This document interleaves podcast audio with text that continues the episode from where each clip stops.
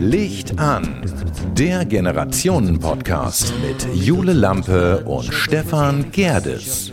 Hallo, mein Name ist Stefan Gerdes und neben mir sitzt Jule Lampe. Ja, ich habe mir das Ganze jetzt ein bisschen irgendwie aufregender vorgestellt, weil ich gedacht habe, jetzt kommt sowas wie die grandiose, das Talent oder irgendwie sowas und du sagst einfach, hallo, hier ist Stefan und neben mir sitzt Jule, aber das stimmt tatsächlich. Ähm, wir haben unsere Akustik verändert, vielleicht hört ihr es auch. ähm, ja, und sitzen jetzt nebeneinander statt gegenüber voneinander und wir schauen mal, wie das heute funktioniert. Ja, ganz wohl ist mir nicht bei der Sache, weil Jule ist wirklich dicht dran, aber das, äh, das bekommen wir beide schon hin. Ja, und ich bin nicht nur sprachlich ähm, redegewandt und schlagfertig, sondern auch äh, im übertragenen Sinne. Also äh, ja, sei vorsichtig, wenn du so nah neben mir sitzt. Nein, heute wird's böse. Heute wird's böse, ja, das haben wir uns vorgenommen. Genau, heute wollen wir jetzt das, äh, die Weichspülerei aus Folge 1 und dem Teaser. Der Teaser war, da war ich ja schon anti und äh, aber heute haben wir uns gedacht, dass wir, dass wir mal so ein bisschen Schlagabtausch machen. Ja, und wir haben auch auf jeden Fall ein Thema, was sich da ziemlich gut anbietet. Wir sprechen nämlich heute ein bisschen darüber, was Unabhängigkeit in den, ähm, ja, in den ersten Jugend- oder Erwachsenenjahren eigentlich bedeutet, ähm, wir sprechen über den ersten Auszug, über den Führerschein, über die erste Liebe, alles das, was uns so ein bisschen abnabelt von unseren Eltern. Ähm, genau, darüber sprechen wir heute. Eigentlich muss man ganz klar sagen, es ist das, wo wir einfach eigentlich nur kopfschüttelnd davor stehen und uns fragen, was macht ihr da eigentlich gerade? bei welchem Punkt jetzt? Ja, eigentlich bei allen. Also wenn man jetzt die erste Wohnung nimmt, die ersten Job, die erste große Liebe, da äh, muss man sagen, da ist man so ein bisschen teilweise natürlich auch geschädigt. Nein, geschädigt klingt doof. Äh, in Mitleidenschaft gezogen klingt auch doof. Äh, wie soll ich das sagen? Also ähm, man hat seine eigenen Erfahrungen mit seinen Kindern, mit seinen, mit seinen Kindern gemacht. So will ich es mal sagen. Ja, also ich habe noch keine Erfahrung mit meinen Kindern gemacht, aber du. Ähm, deswegen, habe ich schon gleich mal, habe ich gedacht, ähm, bevor ich jetzt mal von meiner ersten großen Liebe erzähle und wie das aus meiner Perspektive war, oh ähm, gehen wir jetzt erstmal ein paar Jahre zurück und ich würde dir dann mal den Vortritt lassen, wie das denn bei dir war. Meine ähm, erste große Liebe? Ja. Wow. Also wenn man von, wirklich von Liebe, Liebe sprechen kann, dann war das, äh, dann war das die Mutter meiner Kinder. So muss man das sagen, ja wenn man von großer Liebe sprechen kann. Ich will jetzt nicht sagen, dass ich nicht innerhalb meiner Jugendzeit auch äh, ähm, die ein oder andere Beziehung hatte, aber das waren dann, ich würde es als Schwärmerei abtun. Okay, mittlerweile ist es ja, ja, also mit, mit, mit genau, äh, mit dem, mit der Lebenserfahrung, die ich mittlerweile besitze. Ich will da jetzt auch keinen irgendwie jetzt äh, zu nahe treten, aber und ich muss auch wirklich schmunzeln, weil ich finde, dass äh, wenn man länger drüber nachdenkt, die erste große Liebe war die, äh, war ist die äh, Mutter meiner Kinder gewesen. Hm. Jetzt habe ich mich, wir haben ja ein bisschen darüber auch äh, vorher schon gesprochen, wenn man Eltern, also man, man ist Vater von Kindern, wartet man dann nur darauf, dass den Kindern das Herz gebrochen wird? Also so fies das klingt, aber ja, ja. es ist ja Punkt. Würde das, kann, das unterstreiche ich so, wie du es gerade sagst. Ich, man wünscht sich natürlich schon, dass, äh, dass der erste Freund, die erste große Liebe, so wie man das sagt, dass sie für ewig hält. Aber ähm, irgendwas schmeckt einem ja immer nicht. Jetzt bin ich ja nun Vater von zwei Mädchen und ähm, ja, irgendwas passt immer nicht so, wie man sich das eigentlich vorgestellt hat. Also man erwartet jetzt auch nicht den Prinzen, der da auf seinem goldenen, äh, auf seinem weißen Pferd her her äh, gereitet kommt und dann sagt, hey, ne, und hier, hallo, das sind meine Ländereien und äh, ich kauf dir deine Tochter ab. Äh, nein, äh, so, so soll es eigentlich nicht sein. Aber es hat, ähm, wenn man so als Eltern oder als Vater jetzt davor steht, dann muss man ganz klar sagen, da schüttelt man ab und zu auch mal mit dem Kopf und denkt sich, wow, das wäre jetzt nicht meine erste Wahl gewesen, aber das muss es ja auch nicht, weil das ist ja die Wahl des Kindes und die muss man dann in dem Sinne akzeptieren und man muss dann auch äh, damit leben und äh, natürlich dann auch mit demjenigen an einem Tisch sitzen wollen und sich mit ihm unterhalten wollen. Und das ist natürlich, das habe ich in vielen anderen Familien anders erlebt und auch schon gehört, dass da eben halt so eine große Diskrepanz ist, was eben halt auch das Thema erster Freund, erste Freundin ähm, und auch wenn es gleichgeschlechtlich sein sollte, da wird einem dann untereinander, das sagte ich schon in Folge 1, viel zu wenig Zeit gelassen, sich aneinander zu gewöhnen. Mhm. Oder überhaupt darüber zu sprechen oder einfach jetzt zu sagen, hey, das äh, so ist die Lage jetzt und ähm, nicht immer so dieses von Kopf knallen, sondern vielleicht auch mal einfach das Gespräch mit den Eltern suchen und sagen, das ist meine derartige Lebenssituation und nicht einfach den, den Kerl oder oder die Freundin äh, so servieren und sagen hier friss Vogel oder stirb. Ja, was willst du denn? Also was möchtest du? Ja gut, friss Vogel oder stirb ist jetzt nicht das, was wir wollen, aber ähm, du sagst es ja selber, das ist unsere Entscheidung und irgendwann muss man ihn ja mal oder sie dann ja mal mitbringen. Äh, was wünschst du dir denn von deinen Kindern oder insgesamt vielleicht, äh, wie damit umgegangen wird? Auf jeden Fall offener. Offener. Offener, mhm. genau. Also die Wege, sich heutzutage zu verlieben, sind ja vielfältig. Wir hatten ja damals nur die Disco. Disco.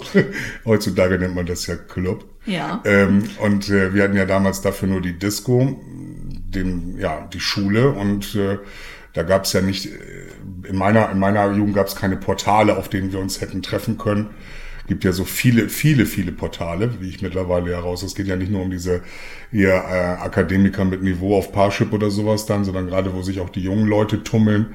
Ob mhm. das nun äh, Tinder oder heißt das Luvu oder Lavu oder ke also keine ich muss sagen, ich bin schon so lange vergeben, dass es Siehst das du? noch nicht gab, ja. als ich, äh, als ich, also ich weiß gar nicht, ich kenne mich damit leider gar nicht aus. Zu also. meiner Zeit, ich will jetzt nicht sagen, ich bin ja auch so ein halbes, halbes Netzkind ähm, gab es ja noch die ähm, Fischkopf hieß das damals. Weiß ich, kennt ihr das noch, Fischkopf? Ist auch Boah. so ein Dating-Portal, allerdings eher regional gewesen. Also so alt bin ich dann auch. Das war so Ostfriesland.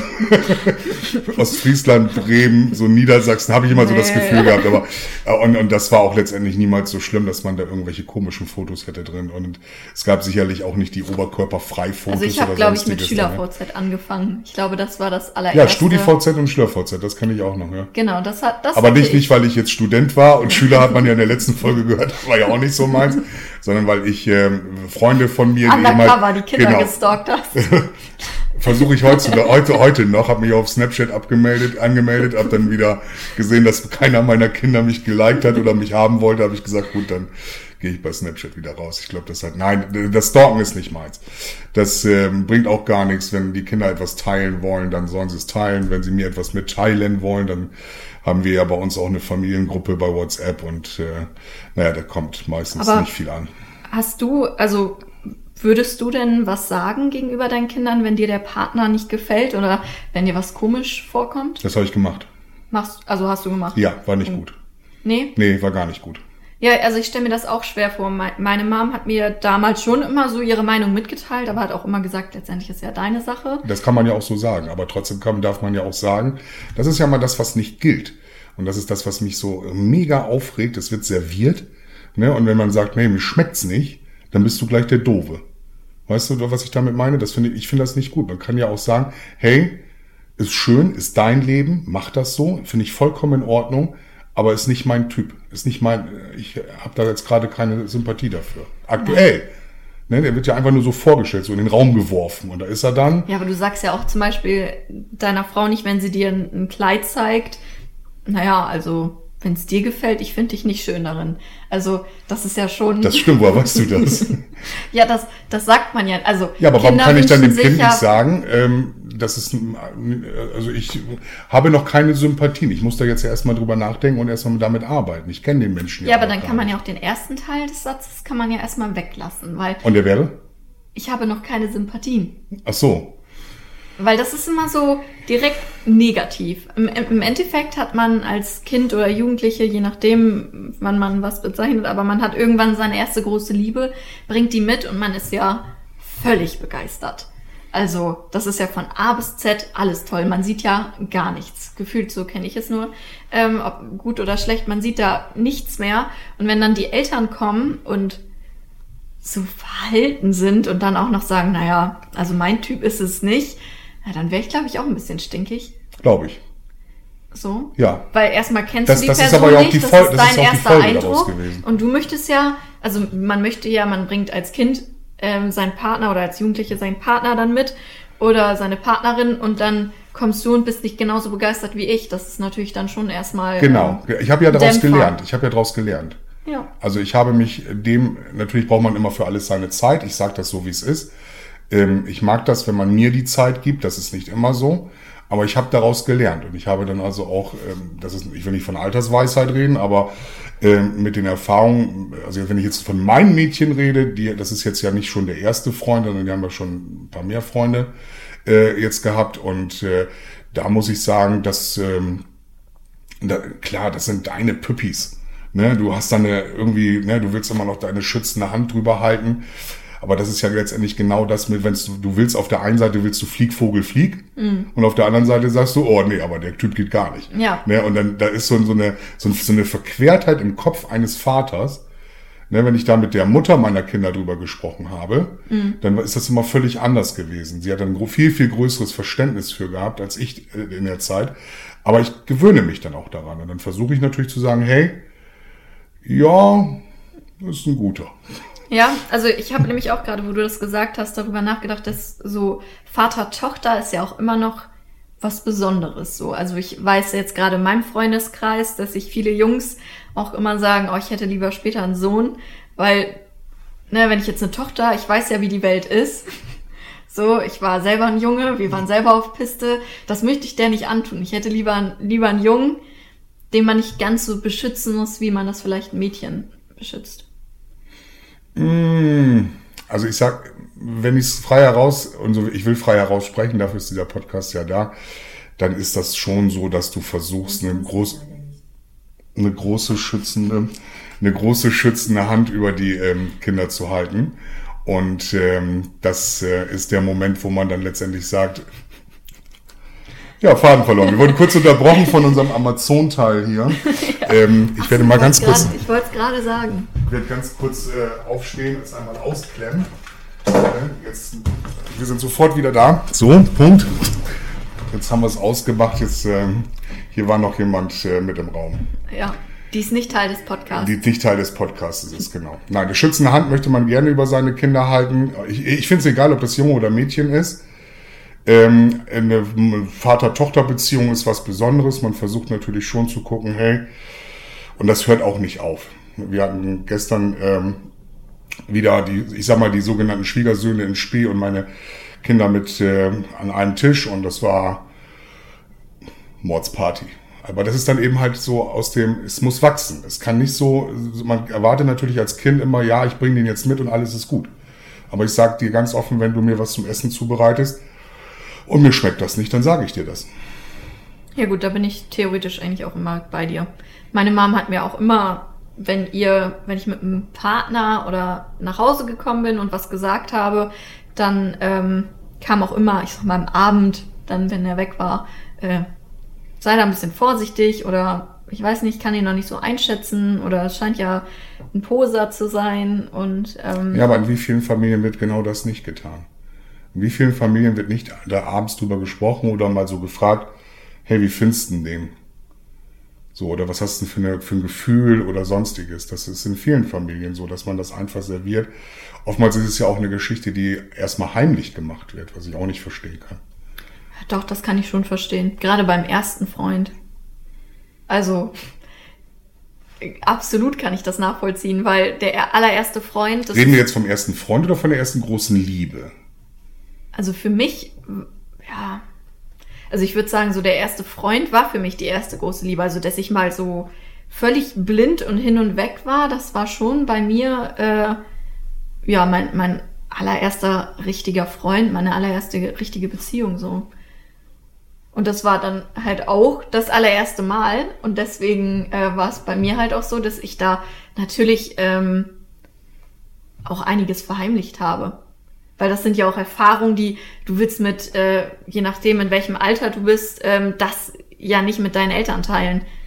Also das Intimste, dein allererstes Mal, wenn wie das abläuft oder ob das so weit kommt oder nicht, das willst du ja nicht mit deinen Eltern teilen. Nee, das musst du ja auch nicht. Nee, und deswegen kann ich auch verstehen, wenn man äh, dann die erste große Liebe hat und das darauf hinausläuft, ähm, dass man erstmal stillschweigend über die Sache denkt. Hattest du denn, du hast, kannst du sagen, wie viele Freunde du hattest, bevor du deinen jetzigen Partner kennengelernt hast? Der dann Ähm. sicherlich auch sehr interessiert zuhören wird. Ja, der hört.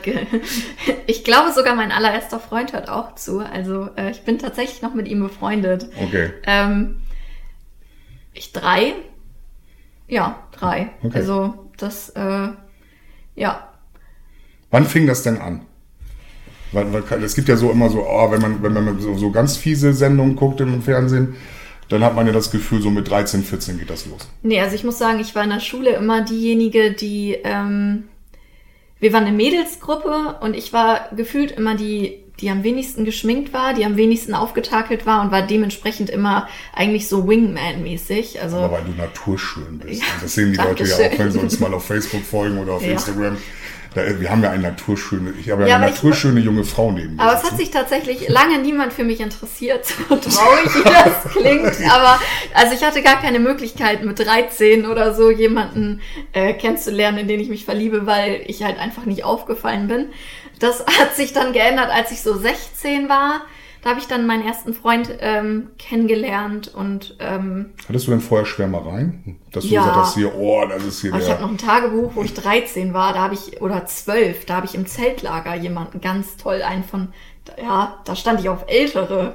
Da war ich, glaube ich, 12 oder so und er war 15 und den fand ich auch toll. Da habe ich in meinem Tagebuch drüber geschrieben, aber ja, das waren halt Schwärmereien. Aber das sind genau das, ist, das sind so. Sachen, die sollen bei euch bleiben. Das finde ich auch mega. Gerade wenn man noch so ein, so ein, so ein, so ein Tagebuch hat, auf das man eventuell nochmal, noch, wenn es noch da ist, zurückgreifen kann. Das finde ich schön. Aber wenn man es dann wirklich, wenn die Kinder erwachsen sind, und darum geht es ja letztendlich, weil wir jetzt ja von der, aus der Folge 1 heraus, wo es ja um die Schule ging, wenn wir jetzt also den Schritt weitergehen und mal sagen, hey, jetzt reden wir mal zwischen von den 18 bis 25-Jährigen, da erwarte ich schon eine gewisse Offenheit mir gegenüber oder den Eltern gegenüber. Ja, schon. Wir reden ja jetzt hier nicht vom, von Also dem ersten Mal oder das, äh, das, äh, das äh, gibt's ja auch so, so Durchschnittszahlen, wann ist das erste Mal gewesen, ähm, die man nun auch glauben kann oder nicht. Und da sehe ich dann doch die meisten unter 18. Also von daher, sondern es geht ja darum, wenn ich mit einem Freund, mit dem ich auch zusammenleben möchte, mit dem ich vielleicht in eine Wohnung oder ähm, Ja, gut, ich eine glaube, das WG ist dann beziehen aber auch möchte und sowas dann. Also wenn du jetzt über die sprichst von 18 bis 25 und dann ist das ja auch irgendwie ein Zeichen für eine funktionierende Beziehung zwischen Eltern und Kind, wenn man das teilt oder man teilt es nicht. Also ich glaube, wenn man es dann nicht teilt, dann ähm, ist auf jeden Fall nicht der Grund die Beziehung an sich, sondern eher ein anderer Grund. Sei es, ähm, weiß nicht, dass man erwartet als Kind, dass die Eltern nicht auf den Partner positiv reagieren, dass sie einen nicht unterstützen, dass man ähm, negativen Input bekommt äh, von seinen Eltern darüber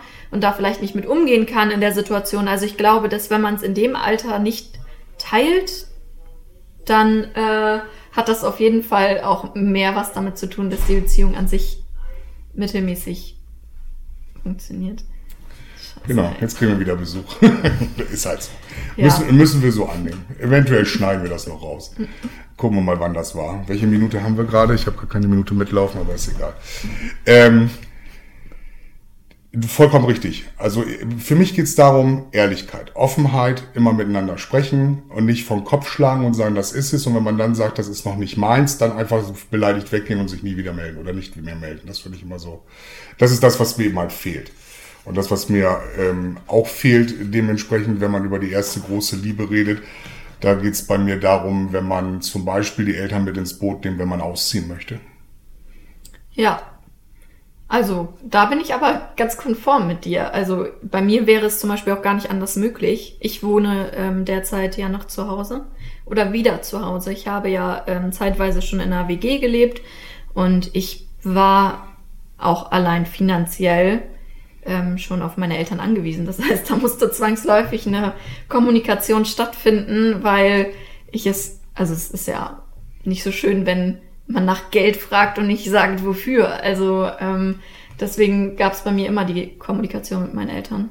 Zumindest über das Thema Ausziehen. Du bist ja, bist ja ausgezogen. Das war, ist ja so deine Geschichte. Du bist ausgezogen und wie, wie, haben, wie fanden das deine Eltern? Also ich stelle mir jetzt so zwei jubelnde Menschen die gesagt haben, yes.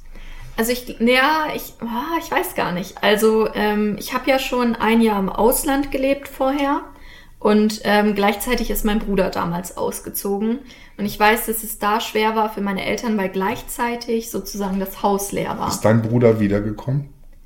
Ähm, insgesamt ist er noch mehrmals wieder nach Hause gekommen, ja, Okay. aber ähm, also er ist jetzt mittlerweile verheiratet und hat ein Haus, aber Okay. er ist auf jeden Fall nach der einen oder anderen Beziehung nochmal wieder eingezogen In, zu in, das, Hause. in das Kinderzimmer. ja, in das alte Kinderzimmer. In das alte Kinderzimmer. Ja. Du, du musst dir das immer so vorstellen, wenn wir Eltern, ähm, ähm, wenn das Kind sagt, so, Eltern, ich ziehe jetzt aus, ist es natürlich ja erstmal ein Prozess, den wir natürlich auch wieder durchmachen. Wir müssen uns damit beschäftigen, wenn man es uns dann erzählt. Und auf der anderen Seite denken wir dann ja, was kommt denn danach?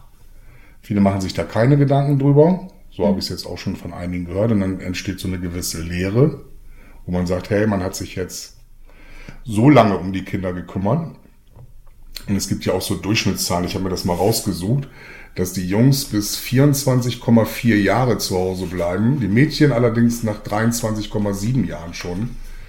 Ähm, hast du das gleiche? Ja, ich habe Genau. das Gleiche. Ähm, das, äh, und ich finde das wahnsinnig, dass das wirklich, mir kommt das gar nicht so lange vor. Jetzt sind meine Kinder mit 18 und 20 ausgezogen und ich glaube, die kommen auch nicht mehr wieder. Okay. So, das ist so, das ist das, was ich glaube. Wo, wobei wir natürlich immer sagen, hey, ne, es ist immer noch ein Platz für dich frei. Mir geht's eben halt darum, wie verwenden denn deine Eltern oder haben deine Eltern, als du nicht da warst, das Zimmer verwendet? Was haben sie draus gemacht? Hat seine Mutter gesagt, ey, jetzt habe ich ein Bügel- und ein Nähzimmer? Bei meinem Bruder schon. Bei mir ähm, war das ja absehbar, dadurch, dass ich in eine andere Stadt gezogen bin und äh, wusste, dass ich wiederkomme, ähm, dass mein Zimmer erstmal mein Zimmer bleibt und ich ja auch viel gependelt bin in der Zeit. Das heißt, ich habe auch immer wieder zu Hause geschlafen. Okay. Und deswegen ähm, hatten wir da quasi dann eine Schlafcouch für mich.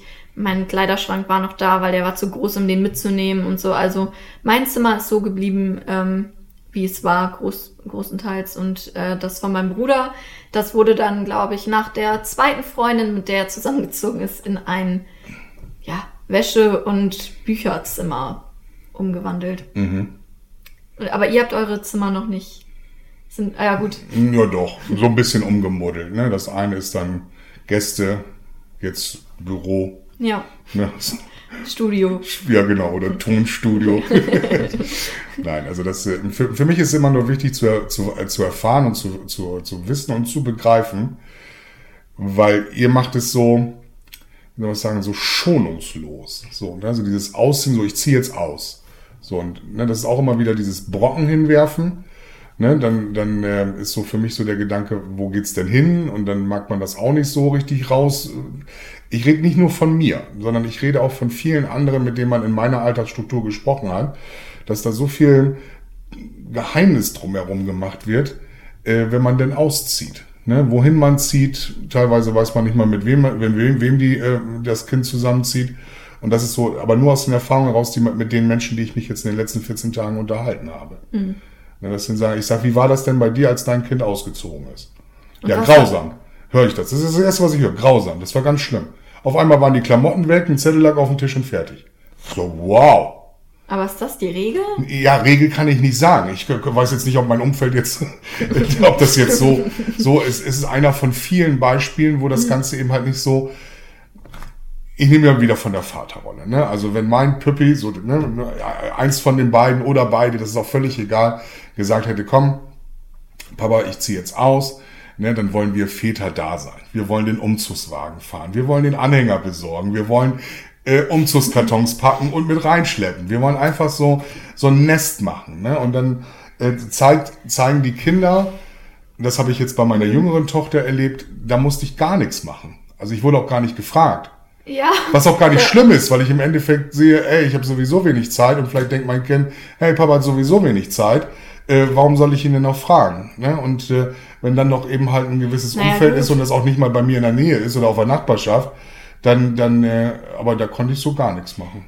Ja, gut, also jetzt im ersten Moment habe ich so gedacht, natürlich, das ist schön für die Eltern. Ja. Ähm, und ich kenne das auch so von meinen Eltern, dass sie sagen, sie möchten helfen und sie möchten dies. Und ich bin auch jemand, äh, der auch gerne Hilfe annimmt, so, aber es ist halt auch bis zu einem gewissen Grad. Also ich glaube, ich hatte es dir schon mal gesagt, ich möchte ja ausziehen, um unabhängig zu werden. Ja.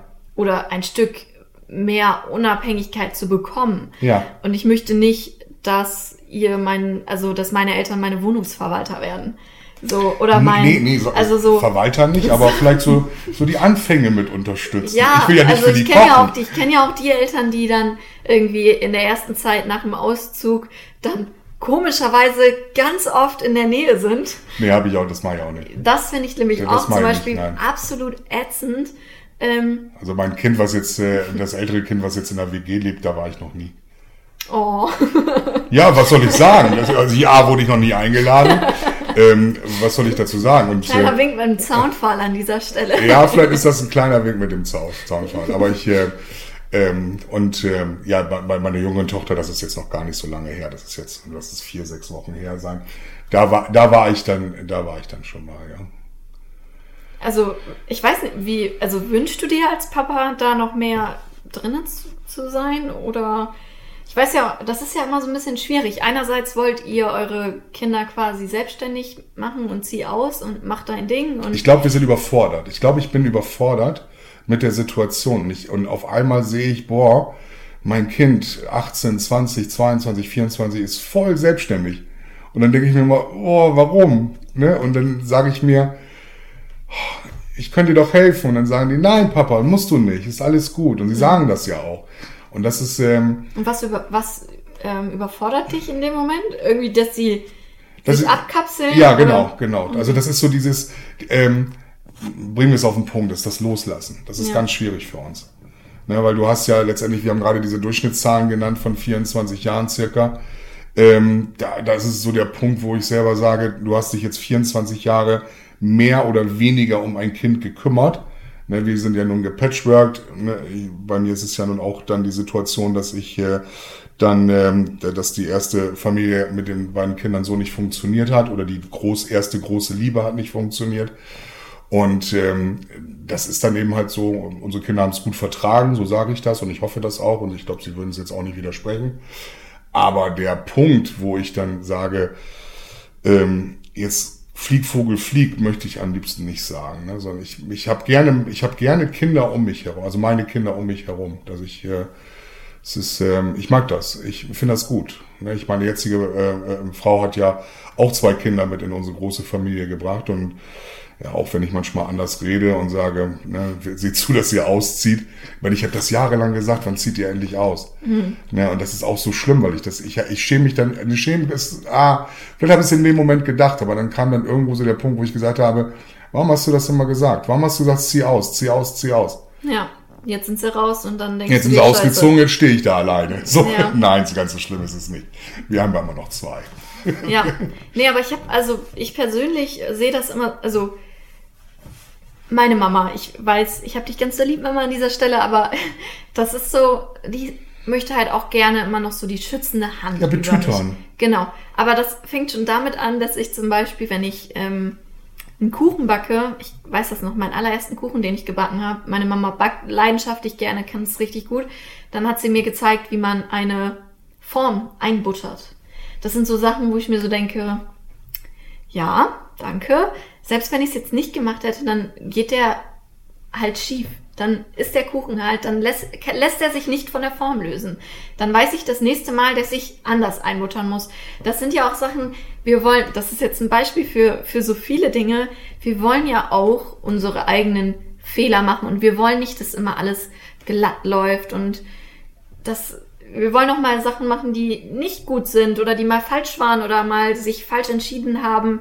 Klar, es ist schön, wenn die Eltern einem vor einigen Sachen bewahren, aber letztendlich möchten wir auch manche Dinge einfach mal ausprobieren und für uns selbst feststellen, ob es gut ist oder halt nicht. Das sollte ja auch. Aber nehmt uns doch ein bisschen auf die Reise mit. Wir haben Ja. doch immer, immer einen guten Rat. Ja, den. Also das den mit dem Einbuttern, das mit dem Einbuttern, das kenne ich auch. Aber das äh, Das ist, wäre jetzt ja, nicht das so. ist jetzt ein das- Beispiel für so vieles, weil, weil das sind halt einfach für mich diese Kleinigkeiten. Das geht schon, oder jetzt Vater-Sohn vielleicht, der dann irgendwie zeigt, ja, so hält man eine Bohrmaschine oder hau mal so auf den Nagel drauf, dann wird der Nagel auch nicht schief.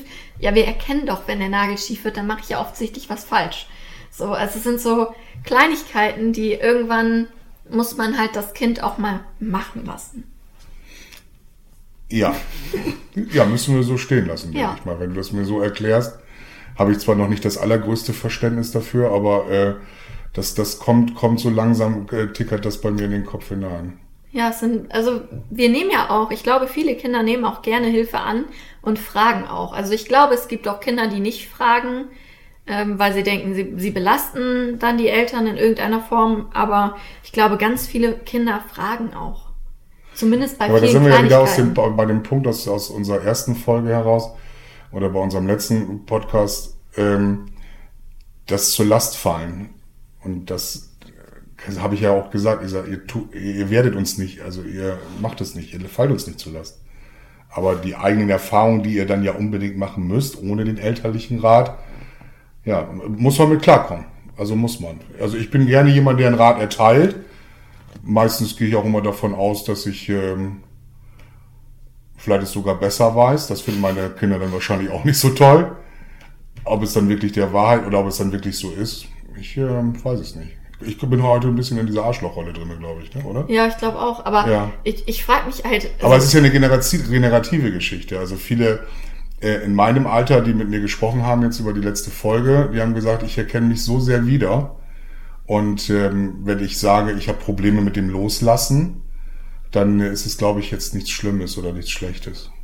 Ich glaube, das ist letztendlich menschlich und ich glaube, alle Kinder lernen das irgendwann äh, aus einer anderen Perspektive kennen. Wahrscheinlich viele von denen, wenn sie selber Kinder haben, dass es nicht so einfach ist, wie man den Eltern vielleicht gesagt hat. Aber ähm, ja, also insgesamt, ich weiß, dass es bei Es uns ist ja immer das, Jule, was man, was, genau, es ist immer, aber immer auch das, Jule, was man sich für seine Kinder wünscht. Ne? Also dieses, dieser Satz, sie sollen es mal besser haben, das ist ja auch eigentlich, naja, egal. Das habe äh, ich beim letzten Mal schon gesagt. Ja, ja, und das ist auch nix. Letztendlich ist es Wo ja ist so, das dass. Phrasenschwein? Ja, genau. Letztendlich ist ja auch jeder seines eigenes Glückes Schmied, noch ein Ah, Phrasenschwein. ja. Ähm, aber ich mag, das ist wieder so für unsere Zitate. Ähm, und, aber ich ähm, finde, dass, dass ähm, ja, ein Stück weit fühlt man sich allein gelassen.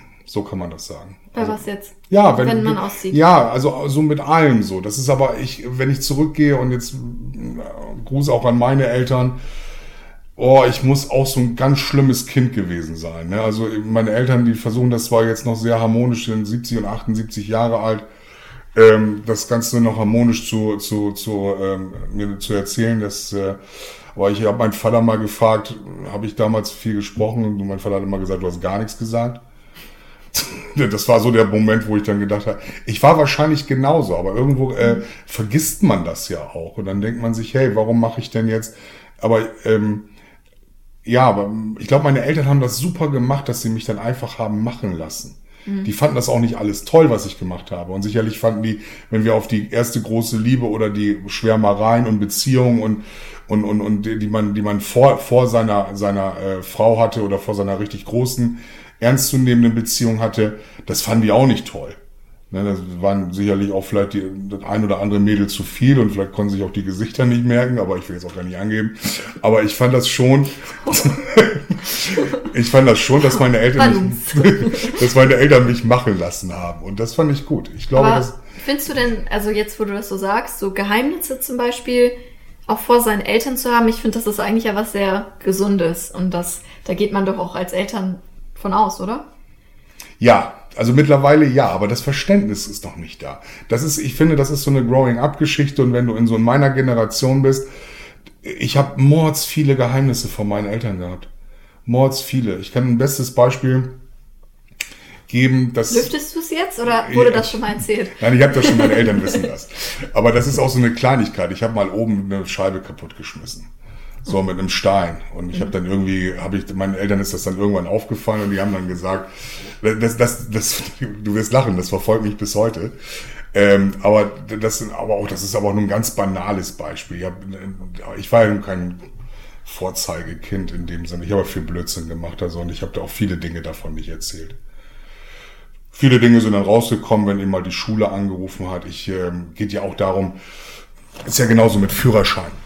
Ja, das ist ja auch so eine Geschichte. Ich muss das zu meiner Schande gestehen, ich bin dreimal durch die theoretische Prüfung gefallen. Das hat genau. Das kennen, glaube ich, viele. Ja, genau. Ich hatte dann auch wirklich drei Monate Sperre. Das, ähm, ne, ich durfte dann nicht hin. Das erste Mal habe ich nicht gelernt. Das zweite Mal kam ich direkt aus der Disco. Das heißt also, ich bin hatte morgens um 8 Uhr Prüfung und um sie, das war die Theorie. Also Ja, Autofahren ja. konnte ich super. so, und beim dritten Mal, da ging es darum, man durfte nur fünf Fehler machen, ich habe aber sechs gemacht. Und aber beim vierten Mal hat es dann funktioniert. Deshalb steht auf meinem Führerschein, also mit Erhalten des Führerscheins, auch nicht mein 18-jähriger 18 Geburtstag, sondern ist so leicht zeitverzögert. ne? Also ich bin so 18,5. Ja, okay, ich war, war ich aber auch. Aber ich bin Ja? nicht durchgefallen. Ähm, aber ich habe einfach unglaublich lange gebraucht. Also ich hatte auch unglaublich Ich finde viele ich finde das aber, Fahrstunden. ich finde das mega wichtig, dass man, dass man diese, diese, ähm, ich finde Führerschein mega wichtig. Mhm. Also mega, mega wichtig. Also ich, ich sehe das meine Kinder und auch hier ähm, ähm, die Kinder von ähm, oder meine meine Stiefkinder, kann man so sagen? Wenn ich, ja, ja, ich Stiefkinder. glaube, versteht jeder. ja, Äh, auf jeden Fall wissen die beiden, wen ich meine. ähm, Ich bin sich angesprochen. Ne, also ne, Ja. die, die ältere Tochter von meiner Frau, die macht jetzt auch den Führerschein, hat da mega Bock zu und freut sich total aufs Autofahren. Und dann gibt's wieder so diese anderen, die sagen, oh nee, warte ich mit, möchte ich jetzt nicht so gerne. Ich kenne Menschen, die sind 26, 27 Jahre alt und haben keinen Führerschein. Und das ist irgendwo immer ein Hemmnis auch für den ersten Job zum Beispiel.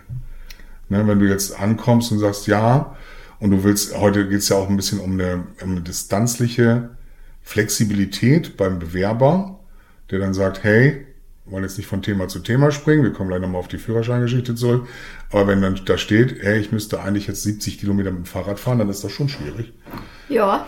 Ne? Also ich muss auch sagen, ähm, ich bin ja nicht ausgezogen, äh, hatte aber auch einiges gespart oder auch meine Eltern hatten damals für mich gespart und ich habe mich damals dazu entschieden, damals, ha, vor fünf, sechs Jahren, dass, Damals, äh, ja. Mhm. ja, das wird sich jetzt ein großer Teil denken, damals, ja, ist klar. Nee, aber ähm, dass mir der Führerschein und auch das Auto unglaublich wichtig ist, um einfach Freiheit zu haben und unabhängig zu sein. Und mir das auch in den letzten Jahren wirklich viel gegeben hat. Also ich bin schon viel mit dem Auto gefahren, war schon, äh, habe schon gesagt, ich fahre mal mit dem Auto nach Paris. Ähm, Ist das ein Jungs-Mädchen-Ding, dass die Mädchen einen Führerschein machen? Also ich kenne eigentlich nur Jungs, die keinen Führerschein haben. nö, ich kenne noch einige Mädels. Ja? Ja, ich frag das nur. Das ist jetzt rein aus Interesse heraus. Ich glaube, also ich, Ich weiß nicht, ob man das googeln kann oder sonstiges, aber das... Äh, also ich kann mir gut vorstellen, so wie ich das mitbekommen habe, dass es auf jeden Fall ein Stadt-Land-Ding ist. Weil viele auf dem Land halt einfach auf einen Führerschein angewiesen sind. Also umso schlechter die Anbindung ist, umso wichtiger ist es ja, ein Auto zu haben, um einfach ähm, von A nach B zu kommen. Und wenn du in der Stadt bist, also ich kenne Leute aus Köln, Grüße an dieser Stelle, und ähm, die haben halt gesagt, ich brauche kein Auto. Wofür? Ich habe hier die Bahnhaltestelle, U-Bahn, fahr halt mit der Bahn dahin. So feiern alles viel entspannter, wenn du mit der Bahn fährst. Viele fahren mit, n- mit der Bahn äh, in den Großstädten zur Schule, zur Grundschule oder so. Das ist völlig normal. Also ich glaube, es ist auf jeden Fall ein Stadt-Land-Ding. Stimmt. Also in der Großstadt würde ich persönlich auch kein Auto äh, anschaffen wollen, sondern ein E-Bike. Ja, Ich selber habe noch kein E-Bike, also muss man dazu sagen. Also ich habe ja nun, ich ist jetzt so die, die du hast zwar das Alter, Ja, genau. Ich bin jetzt in der Generation, wo auch äh, in meinem Alter sagen, oh, kauf dir mal ein E-Bike, aber auch schon jünger. Ich kenne auch Leute, die, die ähm, um, ja, zwischen 35 und 40 sind und nicht mehr selber treten wollen durch Eigenantrieb, sondern meinen, sie müssten ein E-Bike haben, aus welchen Gründen auch immer. Ähm, ist natürlich ein schönes Fahrradfahren. Wir haben es jetzt einmal ausprobiert, aber das ist jetzt noch nichts für mich. Also wir haben herkömmliche Fahrräder. Aber in der Großstadt, ich würde schon mit dem E-Bike fahren. Also viel mit dem Fahrrad. ja. Das ist ja, wir machen jetzt ja kein Geheimnis au- draus, wir zeichnen ja hier in Bremen auf. Ich will jetzt nicht sagen, dass ich alle Strecken mit dem Fahrrad fahre und meine Kinder würden sich jetzt auch wieder am Boden legen zu schreien. Ja. ähm, ähm, weil ich ja meist, schön, aber, weil ich ja ist meistens noch einen Folgetermin habe woanders oder so. Es geht ja nicht, aber Bietet sich halt leider die, oft nicht ja, an, ne? nicht immer, aber die eine oder andere Strecke, wenn es denn so, wenn es denn ähm, aber wenn ich, wenn ich jetzt kein Auto hätte und auch sage, ich hätte jetzt keinen Führerschein, ähm, geht es aber gar nicht darum, jetzt zu sagen, hey, ich muss jetzt von der Arbeit ähm, von der Arbeit zur, zur, von der zu Hause zur Arbeit kommen, sondern mir geht's ja darum, was ist, wenn ich jetzt einen Bewerber mal sage, hey, fahr doch mal eben dahin zur Post ne? und hol mal eben oder fahr mal eben zum Kunden hin, bring mal was hin oder sonstiges und er kann es nicht, weil er keinen Führerschein hat. Und Ja, das also- finde das find ich dann schon, ähm, also für mich ist das so wie einen Tanzkurs machen, eine Ausbildung machen, Führerschein machen. Ja, also bei dem Tanzkurs habe ich gerade gro- große Augen bekommen, weil ich so dachte, okay, das ist nicht ganz die Generation. Also ich bin nicht Generation Tanzkurs. Echt nicht? Absolut. Du kannst also, nicht tanzen? Ich auch nicht, aber ich habe Tanzkurs gemacht. Er guckt, er guckt mich an, als wäre das was Unvorstellbares. Ja, ich bin noch nicht die Generation Tanztier auf den Sonntagnachmittag. Ja, aber ich bin auch bin nicht ich, die bin Generation ich eher so der Justin. Timberlake-Tänzer. So muss, man- so muss man sich das bei mir Ja, vorstellen. ich bin eher so Cardi B. Ja, genau. Ja, ist klar. ähm, nein, aber es ist, ich finde das, ich finde schon, ich finde es nicht, äh, weil alles andere muss man ja, ähm, muss man dann ja selber entscheiden, aber das, äh, warum nicht Tanzkurs? Kann man doch mal machen.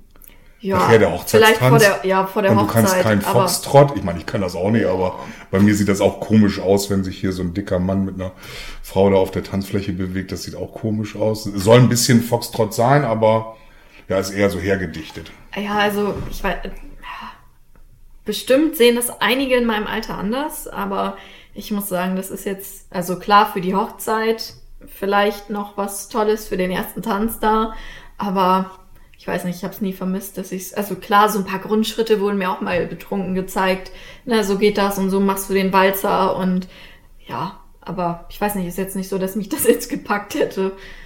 Aber ähm, Also unsere Kinder mussten einen Tanzkurs machen. ja, Gut, ich habe das nicht bestimmt. Das ist ja erst, kam wahrscheinlich dann von der Mutter dann und ich habe es dann auch toll gefunden. Ich war auch bei einem Abschlusstanzball dabei. Das war, ja. Ja, Ja, aber mal zum Thema Führerschein. ja, genau. Tanzen ist nicht so mein Thema. Ja, ist auch Äh, egal. Wir waren, waren, wir schweifen mal wieder ab. Ja, äh, was wollte ich sagen? Ach so, äh, hat, machst du dir denn keine, jetzt mal so als Papa-Generation, wollen wir auch mal drüber sprechen, Gedanken, wenn deine Kinder viel mit dem Auto so unterwegs sind? War das für Mega. dich mega? Ganz schlimm. Ja, Zumal beide, auch hier muss man wieder so wirklich tief ins Nähkästchen greifen. Ich finde das ganz, äh, gar nicht so schön. Ich hatte damals den, Drang, einen Motorradführerschein zu machen. Ich konnte aber auch schon mit dem Auto nicht gut umgehen. Ich hatte mehrere Unfälle, war also, also alles, was viel PS hatte, war nicht, nicht meins. Ne, Ich war einfach unvorsichtig, auch abgelenkt vielleicht oder durch, vielleicht war ich auch nicht bei der Sache. Ich hatte den einen oder anderen Unfall und ähm, dann hatten, hatten meine Kinder und, und äh, meine damalige Frau hat, hatten gesagt, nee, du machst auf gar keinen Fall einen Motorradführerschein, dann haben wir nicht mehr lange was von dir. So, und kaum, ja, wie soll man das sagen, nachdem die Kinder so alt waren, dass sie so einen kleinen Motorradführerschein machen konnten, haben sie den natürlich gemacht. Ja, dann hat meine Ex-Frau den auch gemacht, weil ihr Partner auch Motorrad gefahren ist. Ja, und dann stand ich da ohne Führerschein. Also alle durften ihn machen, nur ich nicht. Jetzt habe ich natürlich die freie Wahl, aber jetzt will ich es auch nicht mehr. Nicht, weil ich es nicht kann, aber ich, das ist jetzt, Motorradfahren ist dann jetzt erstmal nicht meins. ja, also gut, Motorrad ist ja immer noch, würde ich sagen, eine Spur gefährlicher. Aber ich habe Angst gehabt. Wenn du darauf hinaus willst, ich habe eigentlich äh, jedes Mal Angst. Aber die Angst ist, weil die Kinder ja nicht in meinem Haushalt leben, ist ja nur unterschwellig da. Weil du es nicht mitbekommst. wann Bei meiner jüngeren Tochter weiß ich, dass sie zwei Unfälle mit dem Motorrad hatte. Das wurde dann auch erst nochmal so unter dem Mantel des Schweigens gekehrt. Aber ja, die Angst ist da. Ja. Was machst du? Also bist du dann als Eltern oder du als Papa dann so, dass du sagst, melde dich, wenn du angekommen bist? Also Ja. oder versuchst du einfach, Doch, ähm, doch. wenn ich es nicht also weiß. du hast es selbst bei dir gesehen, Ja. als ich gesagt habe, hier schreib mir, wenn du zu Hause angekommen bist. Das ist aber so ein Gut, das war aber auch, da haben wir die das letzte Mal. Ja, jetzt hast du hier schön den Pegel einmal zum Ausschlag Ja, gebracht. Entschuldigung, ich muss einmal Ähm, den Frosch im Hals Ja, tatsächlich, ähm, das letzte Mal, als wir die Podcast-Folge aufgenommen haben, haben wir bis 20 vor 10 noch, äh, glaube ich, in dem Raum gestanden und um 10 war Ausgangssperre und äh, dementsprechend mussten wir uns halt ein bisschen beeilen mit dem nach Hause kommen, ne? Das stimmt. Und deshalb wollte ich wissen, ob du zu, gut zu Hause angekommen bist. Ja. Ich kenne es von meinen Eltern auch so, manchmal Ja. vergesse ich das. Ja, Also, weil dann kommst du irgendwo an Siehe gestern, also wir haben heute Sonntag, wir nehmen ja sonntags diese Folge auf. Gestern war es dann genauso, da habe ich aber heute Morgen nochmal nachgefragt. Okay, also, Einfach nur mal, ob's, ob okay. Ja. Du hältst das dann aus. Der Satz war dann alle abgeliefert. So, von meiner älteren Tochter. Okay, also du hältst das dann aus über Nacht noch. Nur dann also hab ich, ich habe selber dann auch nicht mehr drüber nachgedacht. Also Okay. ich glaube, das geht dann auch weg, ne? So langsam, dass man, dass man sagt, hey, ne, anfänglich noch Führerschein. Ich sehe sie dann ja auch, wenn sie mit dem Auto kommen und dann sehe ich eigentlich doch ein Recht, wenn sie angebraust kommen oder wieder wegbrausen, denke ich mal doch. Ich frage dann auch, wie fahrt ihr Auto? Und wenn sie dann sagen, ja, ich bin eigentlich ein vorsichtiger Fahrer, ich habe das gestern sogar noch befragt. Also für mich ist das schon wichtig. Natürlich hat man Angst davor, man möchte nicht irgendwie abends dann die Tagesschau oder sonstiges oder einen blöden Anruf bekommen. Das möchtest du nicht. Das, äh, das will man nicht. Ne? Trotzdem ist ja, deshalb sage ich ja auf der einen Seite, dieses Loslassen ist, ist, ist schwierig. Ne? Dass man da nicht mit dem Gedanken äh, bei den Kindern ist. Was äh, das Thema Führerschein, Auto, Verkehr. Ne, man muss eben halt meistens beim Verkehr, das weißt du aber selber auch, auf die Idioten am meisten aufpassen. Ne? Ja, Immer auf die Dummheit der anderen achten und dann äh, kann man eigentlich, hat man, geht man unfallfrei durchs Leben. ja gut, also ich hatte jetzt letztes Jahr tatsächlich meinen allerersten Unfall. Na, Ja, und ich muss sagen, also ähm, natürlich war das nicht toll, aber ich glaube, also ich weiß wissen deine Eltern davon? Ja, ähm, tatsächlich. Das, ich muss aber auch dazu sagen, ähm, das war nicht mit meinem eigenen Pkw, sondern ich bin einen, ein Firmenauto gefahren und äh, habe einen Unfall gehabt mit dem Firmenauto und mit einem Beifahrer, also mit meinem Kollegen. Und äh, es hört sich jetzt doof an, mein Freund hat mich auch ganz verdaddert angeguckt, als ich das gesagt habe, aber ich fand es, also ich bin froh, dass ich einen Unfall mal hatte. Dass der relativ klein in Anführungsstrichen war, also so, dass uns nichts passiert ist, weil man irgendwie nochmal ein ganz anderes Gefühl für den Straßenverkehr bekommen hat, muss ich sagen. Also einmal, was Abstände betrifft, also ich war nicht schuld, ähm, einmal dazu gesagt, es war nicht meine Schuld. Ähm, aber auch, dass man weiß, ähm, okay, das kann vorkommen und wie verhalte ich mich richtig, was mache ich, wie gehe ich damit um, weil das war für mich halt auch ein Zeichen so von Erwachsenwerden. Ich hatte meinen Unfall, steige aus diesem Auto aus und denke, was mache ich denn jetzt? Also wir waren vier PKWs, die da die Straße blockiert haben und äh, mit Austauschen und Polizei anrufen. Das waren ja auch Sachen, die, klar, die lernst du in der Theorie, aber ich glaube, das ist für jeden, der auch dann das erste Mal einen Notruf absetzt, ja, hast du auch mal gehört, was du sagen sollst am Telefon, wenn es in dem Fall, wenn es dann so ist. Aber es ist nicht schlimm ausgegangen jetzt, so dass man, nein, nein, nein, das dass sage man ich einen ja. Krankenwagen brauchte oder sonstiges, sondern Nein, das war äh, jetzt nur rein Demol, Demolar, Demolar. Ja, Demo- also ja. das Übliche, ne? Schleudertrauma, was man so. ja. Ähm, aber so einfach, ja, dass man so einen kleinen Unfall, ich glaube, das gehört einfach dazu. Ähm, Wann hast du denn deine Eltern dann darüber informiert? Oh, Noch an der Unfallstelle oder? nee, an der Unfallstelle habe ich meinen Freund informiert. Okay, ja. Und dann, äh, als ich im, also wir sind tatsächlich dann noch ins Krankenhaus gefahren, weil ähm, das waren so, ich glaube, ab 80 km/h, wenn der Unfall mit 80 km/h passiert, musst du ins Krankenhaus, um dich einmal abchecken zu lassen. Das wusste ich nicht. Und äh, das haben wir dann auch gemacht und äh, da habe ich dann meine Eltern informiert. Also erst als ich im Krankenhaus war und dann habe ich halt auch gesagt, das ist schon alles gut und ähm, aber als ich selber war die erste Reaktion mein, mein Partner. Was haben denn deine Eltern dann gesagt? Außer Kind ist alles in Ordnung mit dir. Ja, also ob sie mich abholen sollen. Der Unfall war ja auch äh, in Hannover, also knapp für die, die die Strecke jetzt nicht so kennen. Aber das sind ja auch mal knapp anderthalb Stunden. Ähm, ob sie mich abholen sollen. Und da habe ich aber auch gesagt, nee, mein Freund holt mich ab.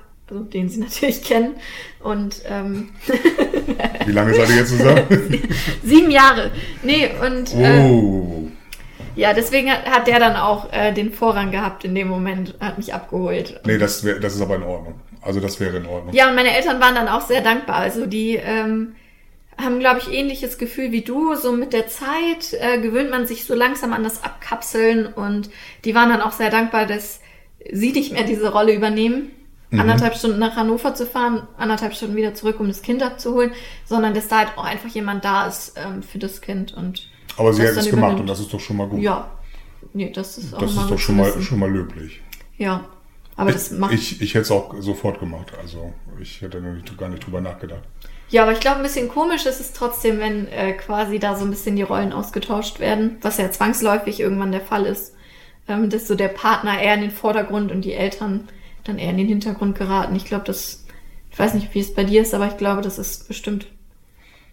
Ja, in meinem Alter äh, fragt man nicht mehr.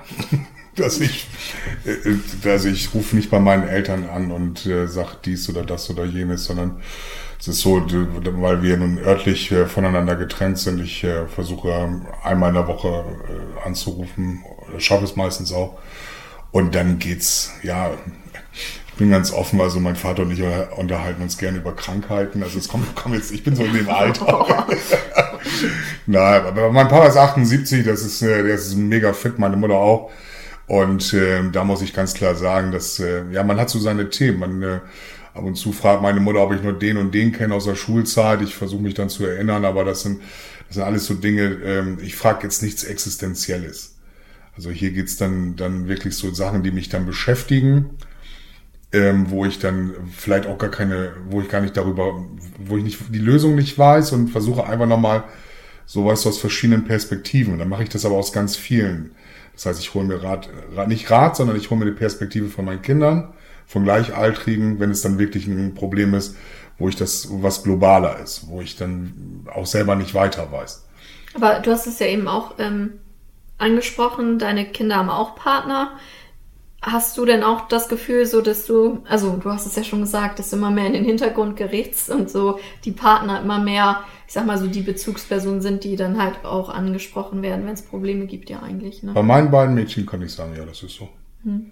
Das, ich spiele jetzt keine Rolle. Und ist das okay? Das oder, also. Wir brauchen jetzt keine Taschentücher rausholen, ob das okay Nein, ich muss damit leben. Also ja. ich habe ja, oftmals ist es ja schön, wenn man keine Wahl hat. Ne? Ich kann mich jetzt ja nicht so, wie du vorhin sagtest, ich fahre die oft besuchen oder sowas, dann schleiche ich ja, mich so ein, stehe hinterm Busch oder sowas dann, ne? oder steck dauernd irgendwelche Sachen im Briefkasten. Oh, wir und, sind zufällig auf der gleichen Party genau, eingeladen. Grad, wir waren gerade auch da und äh, ähm, das, Ach, das, Du bist beim Stadtfest, da wollten wir auch hin. ich, ich, ich glaube, dass, dass meine Kinder genau den Vater bekommen, den sie wollen. So, weil ich Zeit habe, darüber nachzudenken. Wenn ich die Zeit nicht habe und man mir das immer so, was heißt mir, mir das so ins Gesicht klatscht, dann ist es immer doof. Dann, äh, das wird in so vielen Situationen gemacht, dass die Kinder ihren Eltern irgendwie was, ne, und wir müssen dann damit leben. Und ähm, es muss eine Zeit, man muss immer ein bisschen Möglichkeiten geben. Gibt man mir keine Möglichkeiten, jetzt mir persönlich als Mensch, dann kann ich da nicht mit umgehen. Ich werde Tag für Tag mit so vielen Entscheidungen, ich muss Tag für Tag so viele Entscheidungen treffen und werde mit so vielen Entscheidungen konfrontiert. Das ist ja auch in meinem Berufsleben nicht anders. Wenn ich das, ähm, wenn wir jetzt zum Beispiel als Thema jetzt noch mit dem ersten Job, ob wir das toll finden oder nicht, sehe ich ja in meinem Betrieb, habe ich viele junge Leute. Ich mag das einfach, ne? wegen dem Esprit, wegen dem, ne, das, ich mag einfach gerne junge Leute, junge Menschen äh, um mich herum haben äh, in meiner Firma, äh, die und, und, und man sieht ja auch, dass da, ist ja diese, diese Betriebstreue, so muss man es sagen, ist bei den jungen Leuten leider nicht so gegeben, wie man sich das oftmals wünscht. Ich mache jedes Jahr mal so einen Check in meinem Betrieb und das wäre jetzt also auch der nächste Punkt, den ich ansprechen möchte. Ähm, bei mir bleiben die Leute dreieinhalb Jahre im Betrieb. Okay. Und das kann jetzt gut oder schlecht sein. Vor 20 Jahren hätte ich dir sagen können, war es sehr schlecht. Mhm. Heutzutage bedeutet es für euch ja äh, Flexibilität. Ist ja einfach nur umgedreht, mhm. ne, dass man sagt, Mensch, wenn ich jetzt einen Lebenslauf habe und da steht ein Arbeitgeber drinne, in meinem Lebenslauf steht genau ein Arbeitgeber drinne, neben der Ausbildung. Das war's. Ich war 19 Jahre lang in einem Betrieb. Mhm. Ich habe das geliebt, den Job. Ich habe den gerne gemacht und ich hatte eine Betriebstreue. Das findet man heutzutage ganz, ganz selten. Nö, ich glaube, da hat sich aber auch die Einstellung zum Arbeitgeber auch verändert. Also ich habe zumindest das Gefühl, dass immer mehr in meiner Generation nicht mehr dieses ähm, 8 to 5 und ähm, wir arbeiten, damit es dem Chef gut geht. So diese Mentalität, sondern äh, man möchte ja auch selber das Beste für sich rausholen. So, und ich kann es dann gut nachvollziehen, wenn man sagt, äh, ich orientiere mich jetzt, wenn ich die Chance habe, ja, nach, weiter nach oben oder äh, mehr zu dem, was meinen Wünschen letztendlich entspricht. Jetzt lachst du? Ich lache, ja. Da ist Wieso? ein Satz drinne gewesen, da musste ich ganz tief einatmen. Und das ist dieses, ähm, das dieses von, von, von äh, 8 to 5 arbeiten und zu arbeiten, damit es dem Chef gut geht. Ja, Das kannst du so nicht sagen. Das würde ich auch niemals so stehen lassen.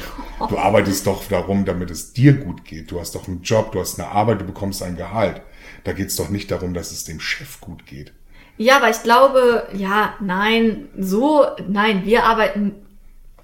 Okay, fangen wir nochmal an. Ja, bitte. Wir arbeiten natürlich nicht das, äh, dafür, dass es dem Chef gut geht, aber ich glaube, das Verständnis dafür ist gewachsen, dass ein Chef natürlich ähm, viel Geld verdient. Oder auch nicht. Ja, aber oft, also Ihr Wechsel, es geht mir, mir geht es ja um den Berufswechsel. Warum, warum ist dieses Switchen so hin und her? Für mich ist es ja mal so, etwas zu Ende bringen. Ich mag, ich mag, mag es nicht, wenn irgendetwas nicht zu Ende gebracht ist. Das heißt also, wenn ich jetzt überlege, einer, ich war 19 Jahre lang in einem Betrieb. Ich weiß nicht, ob ich es da zu Ende gebracht habe. Vielleicht war ich auch viel zu lange da.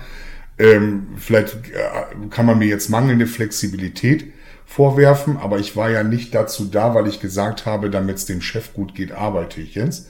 Mir geht's auch gar nicht darum, ähm, Guck, guck mal, so meinte ich das gar nicht. Nicht, man, also, man möchte halt einfach für sich persönlich das Beste rausholen.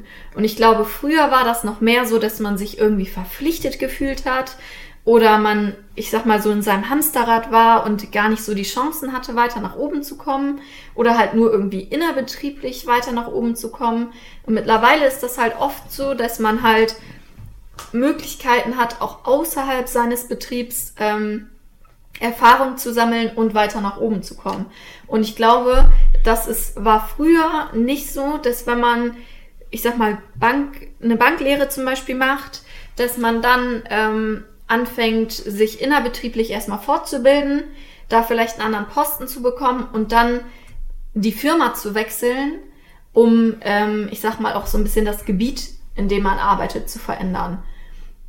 Also ich glaube, das war früher ja nicht so extrem, wie das heutzutage ist, dass man, ähm, um weiter nach oben zu kommen, oder dass man dann halt auch öfter den Betrieb wechseln muss, langfristig. wenn, wenn du es so erklärst, lass ich es gelten.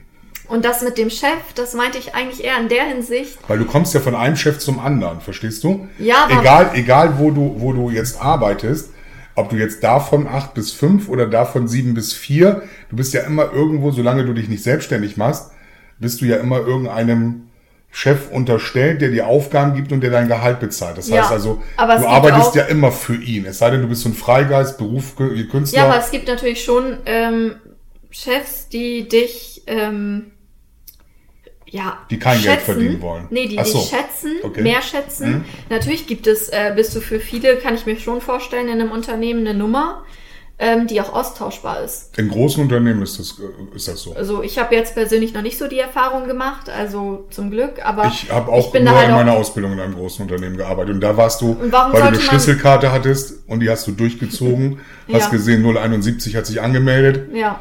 Ja, schön, danke. Ja, und warum, also warum sollte man so einem Unternehmen quasi treu sein, wenn der, wenn das Unternehmen dich gar nicht schätzt? Dann kann ich halt auch verstehen, dass man sagt, ja gut, dann bin ich halt weg. Ich nutze das jetzt hier, habe jetzt vier Jahre Berufserfahrung und ähm, mein Posten ist halt austauschbar. Oder da, weiß nicht, da ist schon die. Wenn ich, wenn ich davor stehe, habe ich das Gefühl, dass zu schnell die Flinte ins Korn geworfen wird. Das sagt meine Mom auch immer. E- Echt? Dass unsere Generation ähm, ja nicht mehr Sachen zu Ende bringt so gut. Oh, dann habe ich da. Hallo Mama. Hallo Mama von Jule.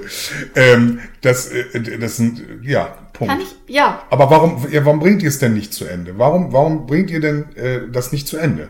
Ausbildungen werden abgebrochen, ähm, ähm, Führerscheine werden nicht zu Ende gemacht. Ich habe irgendwann mal Führerschein angefangen.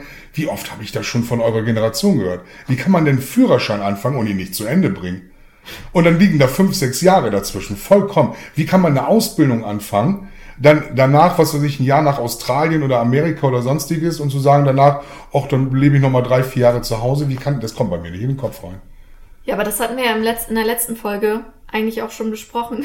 So. Wir hatten nicht alles besprochen. Nee, du wir hast gesagt, nicht- wir haben nicht alles besprochen. Nee, wir haben nicht alles Du kannst besprochen. ja sehen, selbst nach zwei Wochen schwillt das noch so unter meinem Gehirn oder Ja, in meinem Gehirn, dass ich sage, irgendwas stimmt doch da nicht. Aber wir reden jetzt ja über eine Generation, die, äh, nicht eine Generation, sondern wir reden jetzt ja über dieses Stück weiter, über, ähm, über Ausbildung, erster Job, erste Ausbildung und darüber hinaus. Wie kann man etwas nicht zu Ende bringen?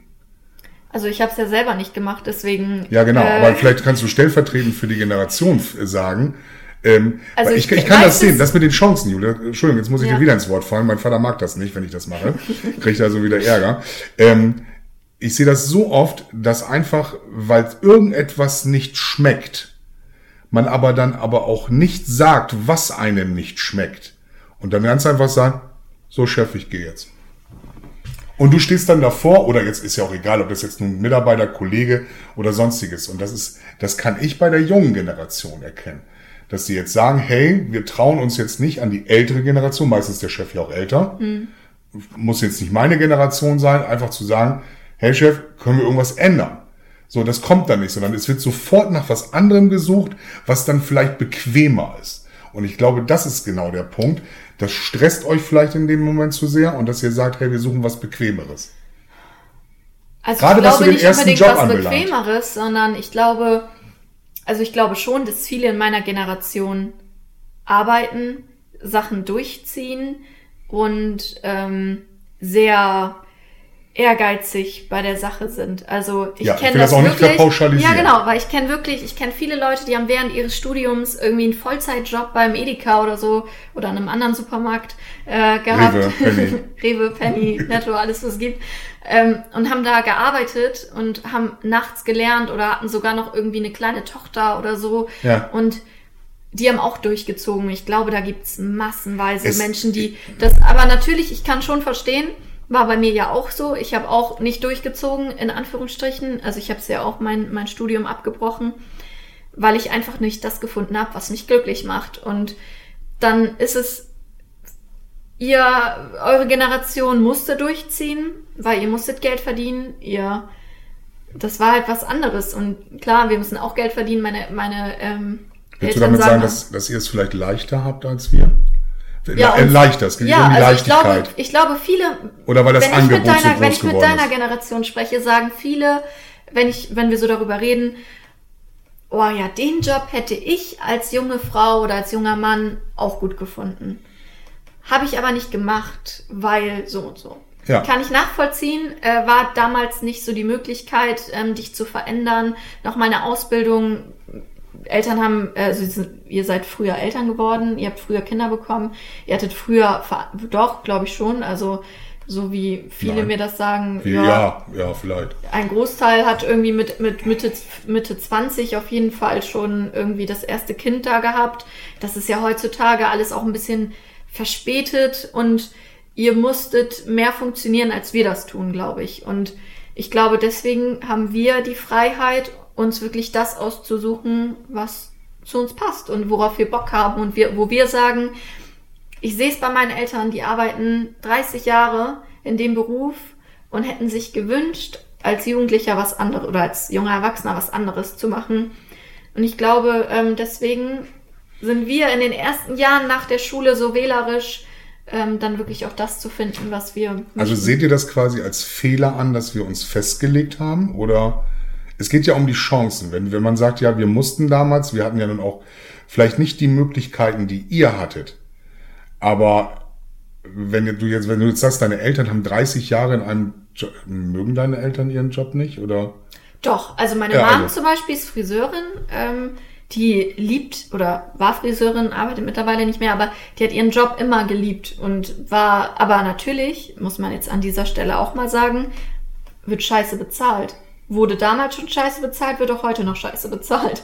Das kann man einfach auch mal so ähm, stehen lassen und Natürlich ähm, hatte meine Mom, die musste damals Geld verdienen und die konnte dann nicht sagen, ich, ähm, wenn sie was anderes hätte machen wollen, ich mache jetzt was anderes, weil sie hatte einen Job, da kam Geld rein.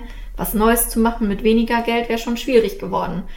Und ähm, mein Papa, der arbeitet bei der Deutschen Bahn. Äh, ich glaube, der ist an sich total zufrieden mit seinem Job, was er macht.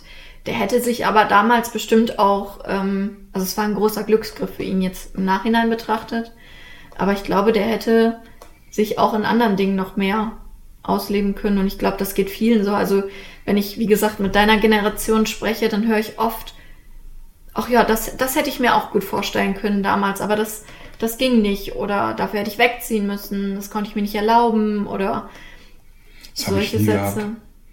Das habe ich nie gehabt. Ich hab, weiß nicht, warum es so war, aber das, was ich jetzt mache, was ich heute noch mache und was ich, ich hatte nie den Drang jetzt hier, was weiß ich, irgendwie Arzt oder Rechtsanwalt oder, oder Feuerwehrmann oder bei der Deutschen aber Bahn zu arbeiten du, oder. Glaubst du, dass deine Generation, also du musst. Ich rede jetzt ja, nur von mir, aber weil, wie gesagt. Ähm, dass die, dass sie alle das, dass sie nicht funktionieren mussten? Ja, funktionieren schon. Lag aber daran, dass wir uns das, glaube ich, wenn wir jetzt nochmal eine Vorgeneration gehen, das heißt also, das, was meine Eltern mir vorgelebt haben, beziehungsweise viele Eltern ihren Kindern vorgelebt haben, die jetzt in meinem Alter waren, da war ja die Auswahlmöglichkeit noch geringer. Und da hattest du ja gar keine. Du musstest entweder, wenn dein Vater dann damals gesagt hatte, so Junge, du hilfst jetzt auf dem Bau, dann hast du auf dem Bau geholfen. Und du hattest keine Wahl und konntest nicht sagen, nee, ich gehe aber lieber kicken. Viel genau. Spaß, viel Spaß. Also die, die, ich, mein Vater hat mich, hat mich, äh, oder meine Eltern haben mich nie zu irgendetwas gezwungen. Also die haben nicht gesagt, so, du musst jetzt Rasen mähen. Habe ich nicht gemacht. Also, also man hat es mir nicht gesagt. Also habe ich es auch nicht gemacht. Ne, so, weißt du, das ist aber nur ein kleines Beispiel, um zu zeigen, dass meine Eltern jetzt nicht, äh, so wie wir zum Beispiel, wenn wir im Familienverbund zusammensitzen, ist das ja schon so, dass wir so unken und sagen, oh, da können wir uns dich gut vorstellen. Das kann aber im Kopf, das Kind kann aber im Kopf was ganz anderes haben. Und das finde ich dann, ähm, für mich geht es ja darum, dass die, diese Vielfalt, dieser bunte Fächer an Möglichkeiten, der ist einfach zu viel.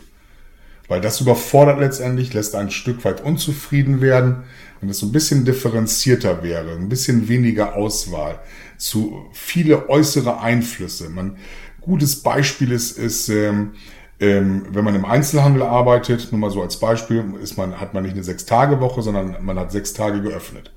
Von Montags bis Samstags, kennt man ja. Egal, ob man Klamotten einkauft oder teilweise im Lebensmitteleinzelhandel ist man ja sogar, sogar bis 22 Uhr äh, ähm, und sogar länger noch unterwegs. So, und dann deine Freundin zum Beispiel sagen, also du würdest jetzt im, im Einzelhandel arbeiten und müsstest jeden Samstag arbeiten. Und deine Freundin sitzen schon um Freitag um 13 Uhr zu Hause. Irgendwann würdest du den Job aufgeben. Weil du sagst, ey, warum die? Ne, es geht ja so ein bisschen auch um Freizeitneid. Ist ja. ja auch ein ganz großes Thema, was wir gerade in Deutschland haben. Ähm, und ähm, da sehe ich das, ich sehe das einfach so, dass dann, ich habe dadurch schon eine Mitarbeiterin verloren. Und das finde ich traurig, muss ich ganz ehrlich sagen. Weil die Freundin gesagt habe, hey, warum musst du denn hier auf dem Freitagnachmittag und auf dem Samstag noch zur Arbeit gehen? Sie hat ja einen Ausgleich tags bekommen. Das ist ja nicht so, dafür saß sie dann entweder montags ja. bis donnerstags oder freitags zu Hause. Aber wenn wir dann eben halt im Einzelhandel, wenn man sich dafür entscheidet und das auch weiß und dann innerhalb kürzester Zeit sagt, nee, oh, das, ich will dann doch lieber so wie meine Freundin, da weiß ich nicht. Ja, aber ich glaube nicht, dass das dann, ich glaube, das sind dann eher individuellere Sachen und weniger. Das höre ich sehr häufig. Ja, ich glaube. In unserer nicht. Generation hören wir, gerade ich habe dann auch in meinem glaube, Bekanntenkreis viele Selbstständige, die, also wenn ich, wenn, da könnten wir noch zwei Stunden füllen, wenn ich dir das erzählen würde, dann würdest du denken, wow, Warum ist das so? Du, man geht ja immer von sich selber aus. Und wenn ja. du jetzt von dir ausgehst, du sagst, hey, ich bin gewissenhaft, ich bin ehrgeizig, gut, du hast dich zwei Jahre jetzt verlaufen, das kann man mal machen. So kleiner Seitenhieb am Rande, aber äh, und das bringst du jetzt zu Ende. Dann ist das für mich vollkommen in Ordnung. Aber dann ja, aber in dem Beruf ja arbeiten, sich woanders bewerben, ne, weil, weil man den Beruf mag, um dann nachher von den äußeren Einflüssen geleitet. Das kommt ja immer von außen. Kommt immer von außen. Es ist ja nicht das, was der, vielleicht macht derjenige das total gerne. Ja, aber ich bin auch kein Mensch, der sich von außen so beeinflussen lässt. Ich habe eigentlich immer aufs, auf mich gehört und ja, gut, ich wusste jetzt zwei Jahre lang nicht genau, was ich will, deswegen hat das auch nichts gebracht, aber jetzt habe ich mich ja für was entschieden und ich arbeite auch gerne mal eine Stunde länger. Ich arbeite auch gerne mal am Sonntag, weil ich das einfach geil finde, was ich, ich mache. Ich rede nicht von, von, von jungen Menschen, die gerade jetzt aus der Ausbildung kommen, sondern das sind schon gestandene, junge Frauen oder Herren, sage ich, äh, zwischen 25 und 30. Ja gut, aber es gibt bestimmt auch, würde ich jetzt mal so behaupten, einen Teil der Menschen, die vielleicht auch nicht so die Wahl hatten, das direkt nach der Schule zu tun, sich diese Freiheiten zu nehmen, was will ich und das vielleicht auch erst im Beruf spezifizieren. Das kann ich mir auch gut vorstellen, weil ich bin ja relativ privilegiert gewesen mit meiner Entscheidungsfindung. Und dass das nicht jeder so hat, kann ich mir auch gut vorstellen. Dass man dann sagt, ich möchte mich ähm, später nochmal verändern und finde das. Also ich habe jetzt gerade vor einigen Tagen jemanden kennengelernt, ähm, der sich mit Mitte 40 dazu entschieden hat, ähm, was ganz anderes zu machen und war von der Geschichte total gefesselt, weil ich das total geil fand, wie die Person endlich äh, das gefunden hat, worauf sie Bock hat Mhm. und was sie jeden Tag erfüllt und die geht da jeden Tag jetzt hin und findet das dermaßen geil, freut sich auf den Tag und, da- und sagt mir, das hatte sie so vorher nicht und dann äh, denke ich mir, es ist halt nie zu spät, sich umzuentscheiden. Natürlich gibt es auch in meiner Generation äh, Leute, die ja, ich sag mal, da sehr egoistisch sind und halt denken, Für mich ist das Wort flatterhaft. Flatterhaft, Flatterhaft, genau. Das ist für mich so, wie so ein Fähnchen im Wind. Genau, ne? genau. Wo ist es einfacher? Ja, genau. Wo ist am einfachsten? Oder wo kann ich das Maximum rauspressen für am wenigsten? Und das, das ist, äh, das ist das, was aber unsere Generation beobachtet. Und das ist nicht pauschal. Das ist, gilt nicht für jetzt alle 24, 25-Jährigen oder, und jeder mag sich jetzt vielleicht wiederfinden oder auch nicht. Das heißt, ich es ist ja schon so, dass ich für meine Generation sprechen möchte und natürlich auch jetzt in diesem Podcast anmerken möchte, was mir nicht so gefällt. Das heißt, aber nicht, dass jetzt jeder Ju- Jugendliche oder jeder, jeder junge Mensch jetzt nicht arbeiten gehen will und ständig seinen, seinen Job wechselt. Das sind einfach nur Erfahrungen, äh, aus denen ich jetzt hier berichte, ähm, wo ich weiß, hey, dafür, darauf habe ich noch keine Antwort bekommen, weil man mir keine Chance gegeben hat. Ich will dir damit einfach nur sagen, dass dieser junge Mensch, und das ist nicht nur einmal passiert, zu mir gekommen ist, gesagt hat, Stefan, ich kündige, ich gehe jetzt dahin. Punkt. Aber gut, und ich habe ja gefragt, ich habe ich hab nicht mal ein was Warum du vorher bekommen. nicht gesagt hast. Ja. Du hast gesagt, ähm, ja, wo habe ich quasi die wenigste Arbeit für den Maximum an Gehalt oder Zeit oder was auch immer, was man sich dann vorstellt. Und ich glaube, das wird tatsächlich unserer Generation zum Beispiel durch Social Media vorgelebt. Das ist ja jetzt, ich pauschalisiere das jetzt, ich weiß, das ist auch Arbeit, was die da reinstecken. So, äh, wir sehen es jetzt im Kleinen, so paar Seiten da zu füllen und so. Natürlich macht das Arbeit und aber da sieht man natürlich, gefühlt macht die ja nichts, außer gut auszusehen und ein Foto von sich zu schießen und verdient damit ordentlich Geld. Oder wenn man sich anguckt, was auf YouTube oder Twitch verdient wird, das ist ja oh, mega. Also das sind ja mega Summen, die da zustande kommen. Und ähm, Meinst du, das wäre für uns beide nochmal so eine Geschichte, dass wir nochmal so in diese Influencer, dass wir nach dem Podcast Influencer machen? ich glaube, ich kann das nicht. Ich bin Also wir werden sicherlich in diesem Podcast auch keine Produkte-File bieten und mit einem Code oder sowas. Nee, das finde ich halt auch schon. Mich erinnert das immer an Werbe, Dauerwerbesendungen, aber ähm, nee, oder, oder, oder ein Merch, Merch. Das äh, muss man natürlich drüber nachdenken. Also wir denken natürlich schon über Kaffeetassen und T-Shirts äh, nach. Ne? Ja. Ja? Nee, aber äh, wie gesagt, also ich glaube, den, den Punkt, ähm, ja, da würde ich euch oder eure Generation dich ähm, bestärken. Also ich glaube schon, dass dieses Gefühl bei den jungen Menschen da ist, ich kann mit ganz wenig auch ganz viel erreichen. Und ähm, klar, das gab es bei euch auch, diese Menschen, die mit Ja, aber nicht viel so vorgelebt durch Aber nicht so Social Media. vorgelebt. Und ich Ja. glaube, deswegen riechen viel mehr ihre Chancen und denken sich, das mache ich jetzt auch. Ähm, aber ich glaube letztendlich, dass sich harte Arbeit immer bezahlt macht. Und ich glaube, die Leute, die da mit erfolgreich sind, dass die auch viel harte Arbeit da reingesteckt haben. Und ähm, ich glaube auch nur, dass man mit viel Arbeit und harter Arbeit erfolgreich sein kann. Also, Man sieht es ja selber, dass wir neben unser dem, was wir hier machen, dementsprechend, ähm, dass wir ähm, ja schon Zeit investieren. Sowohl, wenn ich jetzt das hauptberuflich machen mö- möchte, also wenn ich jetzt Facebook und Instagram und Influencer wäre und so weiter und so fort, dass es schon Hauptarbeit sein könnte. Aber das ist für uns natürlich ein schöner Querverweis, den du gerade gegeben hast, auf unsere Facebook- und Instagram-Seite. Ja, auf jeden Fall. Weil also ich, ich, ich fand das, heute fand ich das super spannend. Also ich äh, merke richtig, wie, sie, wie das so pulsiert, so. Das so heute war richtig, war richtig ein bisschen, wie soll man das sagen, das war nicht so weich. So dass wir uns, äh, da kamen viele Sätze dabei, wo ich gesagt habe, ja, auf der einen Seite verstehe ich deine Generation besser, auf der anderen Seite bestärkt es mich natürlich auch in meinem Denken. Und ich finde das gut, dass einige Dinge so, so um die Ecke herum sich dann so rausstellten, dass ich sagen kann, ähm, ich verstehe eure Generation in dem Moment besser. Müssen wir einen Schluss machen? Ja, ich würde sagen. Weißt du, ähm, wie lange wir schon, schon dabei sind? Ist das schon über eine Stunde? Ja, das ist schon über eine Stunde. Es geht immer schnell, schnell vorbei, die Zeit. Also wir könnten ja mal noch länger reden und jetzt müssen wir uns wieder zwei Wochen gedulden und ihr euch auch. Also es tut uns leid, aber ähm, es geht natürlich weiter. Wir haben ganz, ganz viele spannende Themen noch, ähm, worüber wir reden möchten. Und ja, wir freuen uns auch wieder über euer Feedback natürlich. Ähm, haben versucht, einige Sachen, die uns gesagt wurden, auch umzusetzen. Vielleicht ist es aufgefallen. Ähm, es hat super viel Spaß gemacht und ich glaube, ich gebe jetzt das letzte Wort noch einmal an Stefan. Ja, ich habe eine Liste.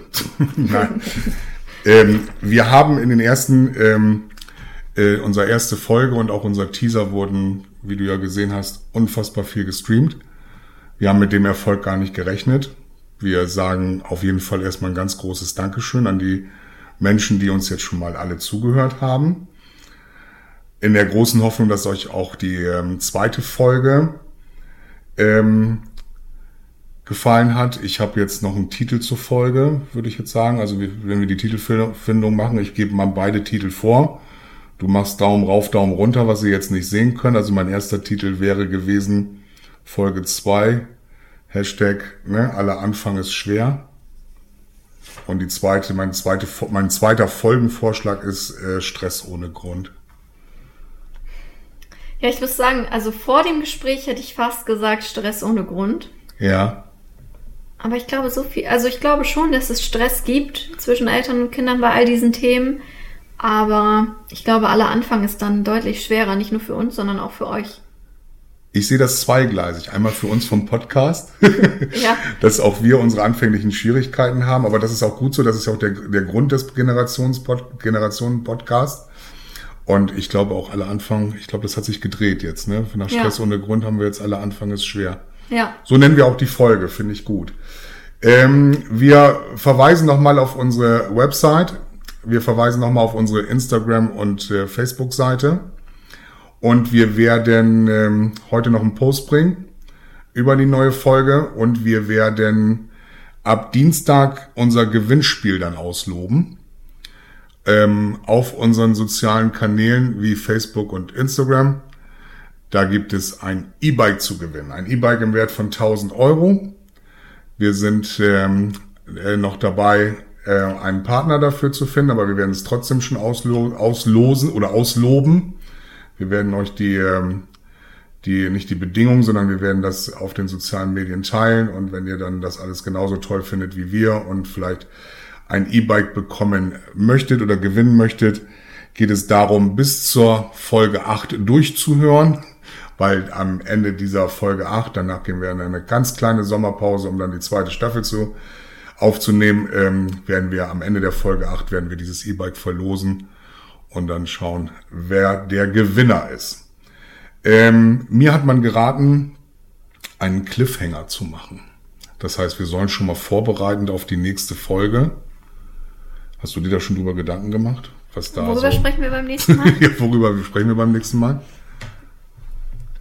Sag du es mir. Ich weiß nicht, ob wir. Unser Plan hat sich ja ein bisschen verändert. Also wir hatten ja eigentlich äh, mal zwischenzeitlich was anderes uns überlegt, jetzt auch für die zweite Folge. Mhm. Wir müssen aber feststellen, dass wir tatsächlich ähm, in unseren Gesprächen immer ähm, schon gewisse Themen für das nächste, für das nächste Treffen ansprechen. Und äh, ja, und ich glaube, das haben wir auch heute getan. Jetzt, wo ich sehe, worüber wir beim nächsten Mal sprechen werden, ähm, Wir haben ja schon über Geheimnisse gesprochen. Ja. Und äh, ich glaube, es wird nicht nur die erste Liebe oder das erste Mal ähm, stillschweigend oder verschwiegen, ähm, sondern ich glaube, da gibt es auch gerade Richtung ähm, Partys einiges, was Kinder ihren Eltern nicht erzählen. Und ich glaube, wir wissen auch einiges über unsere Eltern nicht, die immer so tun, als wären sie die ähm, Unschuldslämmer. Genau. Wir können es auf den Punkt bringen, lass uns über Geheimnisse reden. Geheimnisse auf Partys. Sei es nun Alkohol, Drogen etc. pp. Und darüber, ich glaube, das, das gibt nochmal ein bisschen Potenzial, wenn nicht sogar Konfliktpotenzial. Nicht den erhobenen Zeigefinger, weil du sagst ja, hey, meine Eltern haben auch da so ihre Geheimnisse. Ich kann es mir vorstellen, ich kenne sie ja nicht. Machen wir es doch mal so. Wir fragen jetzt mal unsere Eltern, also ich meine und du deine, und dann äh, schauen wir mal. Dann nächstes Mal sprechen wir genau darüber, ähm, wollen wir so ein bisschen, vielleicht auch nochmal die sozialen Medien kurz, ne, was die mit uns machen und wie die das in ihrer Art und Weise unterstützen, ähm, was äh, so die Rauschmittelgeschichte anbelangt. Also von daher, da würde ich ganz gerne das nächste Mal drüber sprechen wollen. Deshalb wollen, freuen wir uns auf äh, die nächste Folge in 14 Tagen. Ich bedanke mich fürs Zuhören. Ich bin raus.